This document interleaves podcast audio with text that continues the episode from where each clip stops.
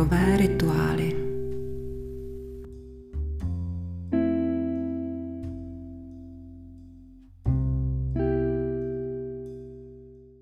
Milí posluchači, dnes se budeme věnovat magickému tématu a tím je záměr nebo přání v relaxaci. Relaxace je hlavně o zastavení a o uvolnění, které navodí regeneraci a obnovu sil. Ale pokud už se umíte uvolnit do klidu a do pohody celkem snadno, tak zjistíte, že se v relaxovaném stavu objevuje takový zvláštní prostor, ve kterém jste jenom vy sami. Jste ponoření do sebe, vaše smysly a vaše myšlenky jsou soustředěné jenom na to, co se děje u vás v těle a podněty z okolí vnímáte spíš okrajově. A v tomto stavu, kdy jste plně zaujatí sami sebou, je možné věnovat energii jedné konkrétní myšlence a posílit tak její vliv na váš život. Vaše myšlenka ve spojení s dechem je prvním reálným krokem k tomu, aby se váš sen stal skutečností. Protože přání, které prodýcháte, nebo můžeme rovnou říct, pro které dýcháte, se stává živou skutečností. Dech je aktivní děj, je to reálná činnost a prodýchání je úplně první věc, kterou můžete pro svoji vizi udělat. Je to první opravdový krok k tomu, aby se váš sen nebo vaše přání naplnilo.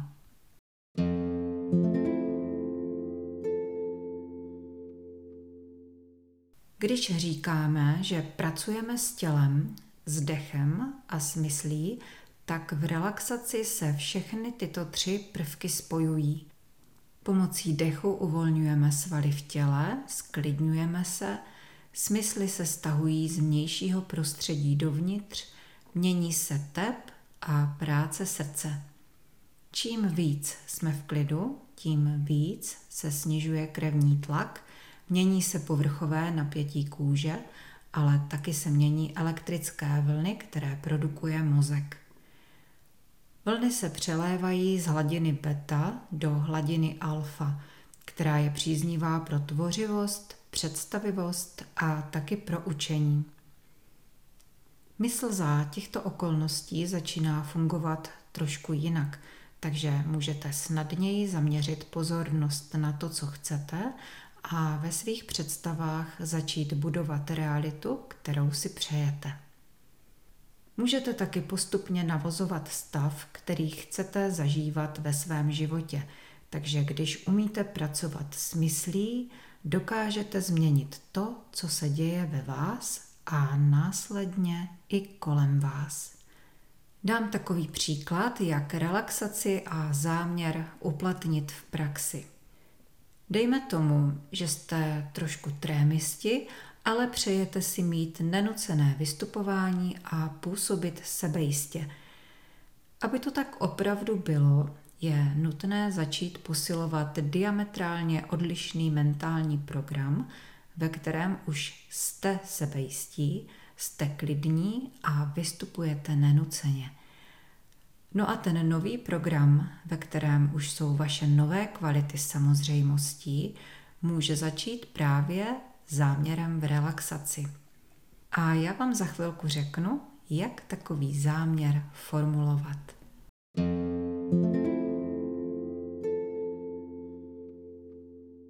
Za prvé je potřeba, aby ten nový program, který si během relaxace fixujete, byl zaměřený jenom na pozitivní změnu, kterou si přejete. Takže jestliže řešíte třeba tu trému, tak si ji během relaxace nebudete nijak připomínat a nebudete se vůči ní ani vymezovat. Prostě ji necháte zmizet a plně se soustředíte jenom na to, co chcete. Takže v tomto případě na sebejistotu a klidné, uvolněné vystupování. A teď k formulaci toho záměru nebo přání. Yoga má pro vyjádření přání nebo záměru slovo sankalpa. A ten termín zároveň znamená, že jste skutečně odhodlaní dosáhnout svého cíle, že jste připravení na změnu a že váš záměr je upřímný a opravdový. Takže sankalpa je vlastně metoda, která vám pomůže formulovat záměr a přetvořit váš svět do podoby, které chcete dosáhnout. Je to jako když máte v ruce semínko, které jste sami stvořili, jako když jste sami naprogramovali jeho vlastnosti a jeho budoucnost a teď ho jdete zasadit. Otázkou jenom zůstává, jak takové semínko naprogramovat.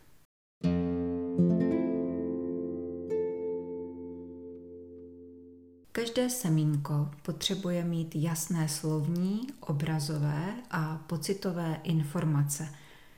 Ono potřebuje vědět nejenom, jak se té věci, kterou si přejete, říká nebo jak vypadá, ale potřebuje taky vědět, jak se budete cítit, až ji budete mít. Takže začneme slovy. Jasně a stručně formulujte, co chcete. Stačí jedna holá věta. Čím kratší a výstižnější bude, tím líp. Formulujte větu tak, aby vám nedělalo problém si ji zapamatovat. Volte co nejjednodušší slova, která s vámi rezonují a jdou vám takzvaně lehce přes pusu. Používejte vždycky kladné věty. Takže pro tuto chvíli škrtneme slova jako nechci, nesmím a nebudu – takže na místo nejsem vůbec nemocná si řekneme jsem úplně zdravá. Mluvte v přítomném čase, jako by přání bylo už realitou. Takže dám příklad. Jsem spokojená sama se sebou. Vynechejte slova, která mají negativní pocitové zabarvení. Takže místo zbavuju se úzkosti si řekněte třeba Cítím se dobře a bezpečně. Pokud by vám vaše formulace zněla jako nalhávání, tak ji změňte.